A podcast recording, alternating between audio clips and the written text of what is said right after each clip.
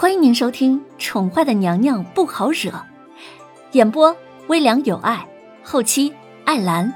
欢迎您订阅收听。第三百三十七集。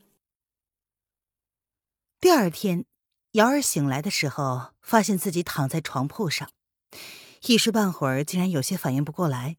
她随即翻身而起，她她昨天晚上不是？你醒了。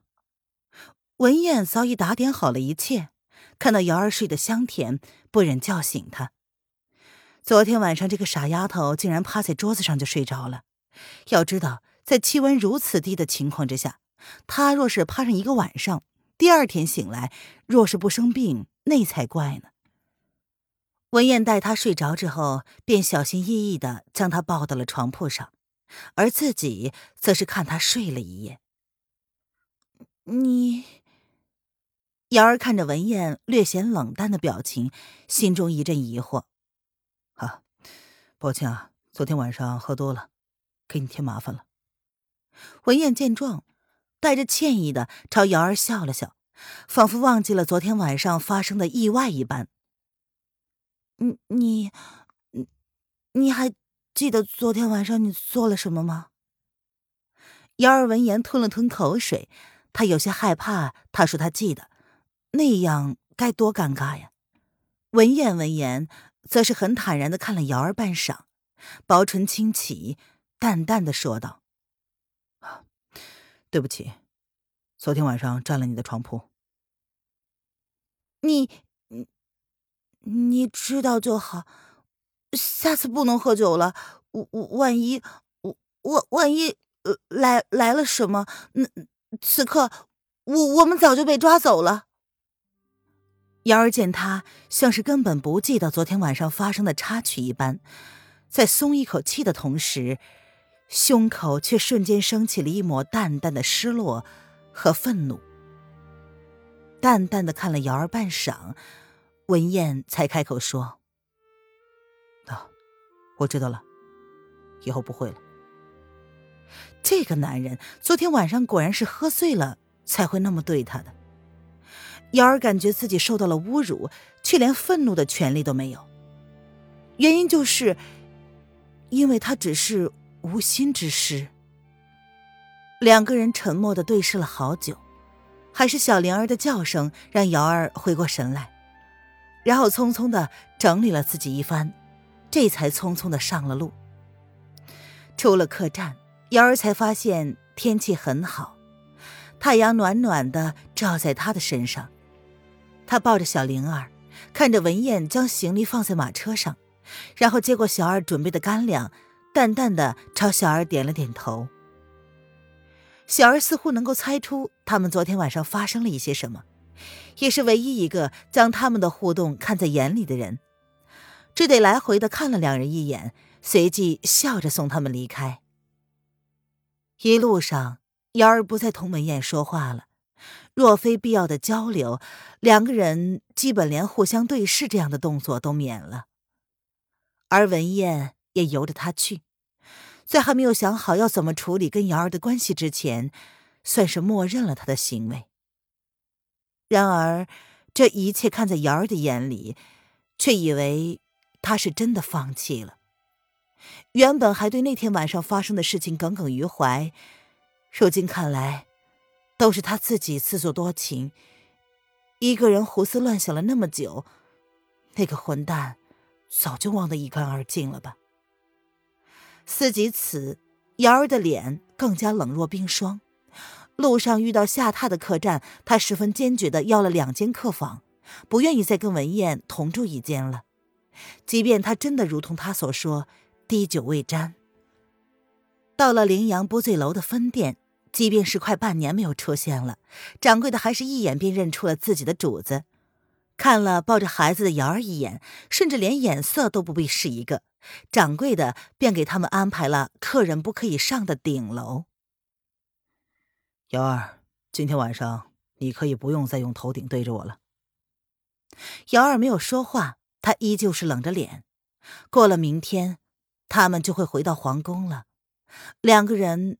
再也不用冷眼相对了。文燕蹙着眉，看着低着头不愿意面对他的丫头，继续交代道：“门口有人候着，若你有什么需要，直接吩咐他便行了。”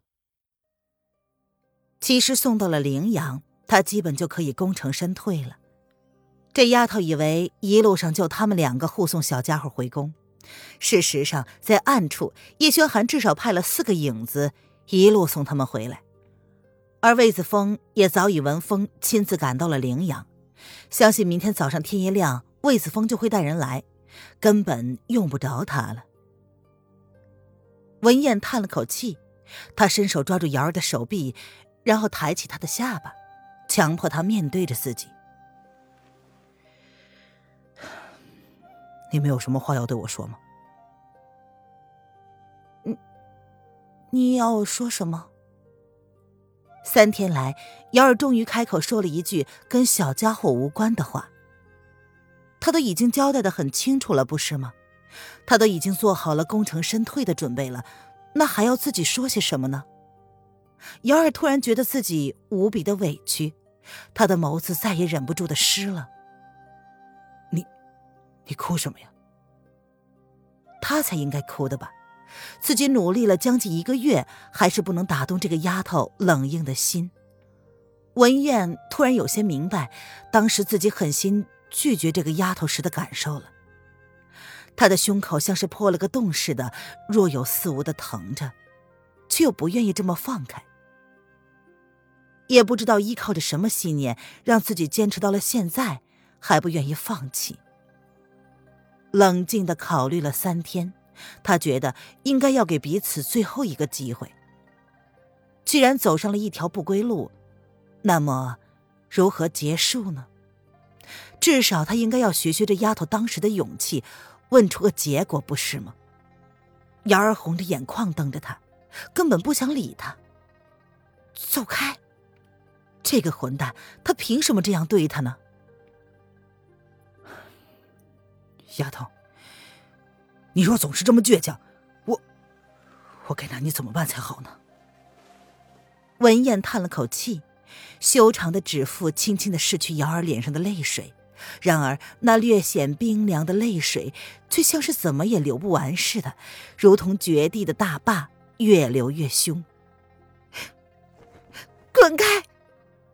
瑶儿狠狠的推他，想要越过他回到自己的房间里。两个人就站在走廊外面，楼下人来人往的，楼梯口还站着文燕所说的侍者，他才不想在这儿丢人现眼呢。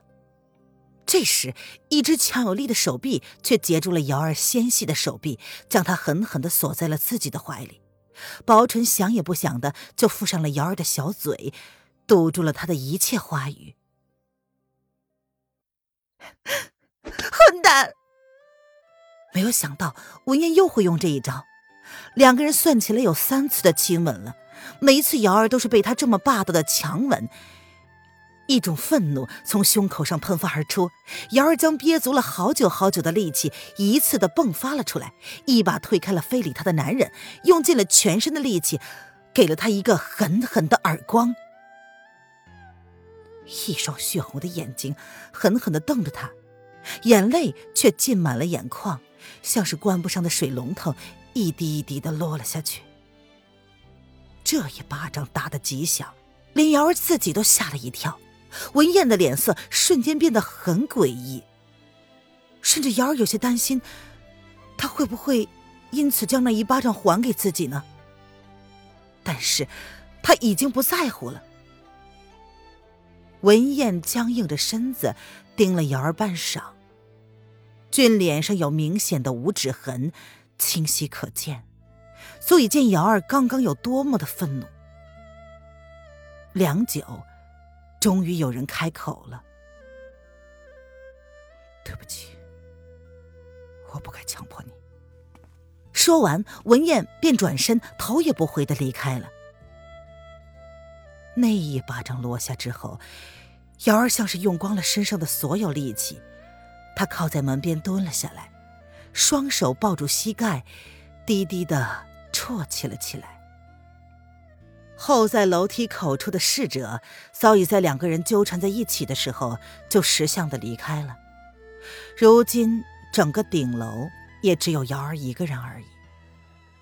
这个晚上，文燕并没有回到不遂楼，没有人知道她去哪儿了。而躲在暗处的四个影子见状，不由得面面相觑，最后一致得出一个结论：看来姚二姑娘生起气来，也是个惹不得的主子。听众朋友，本集播讲完毕，请订阅专辑，下集精彩继续哦。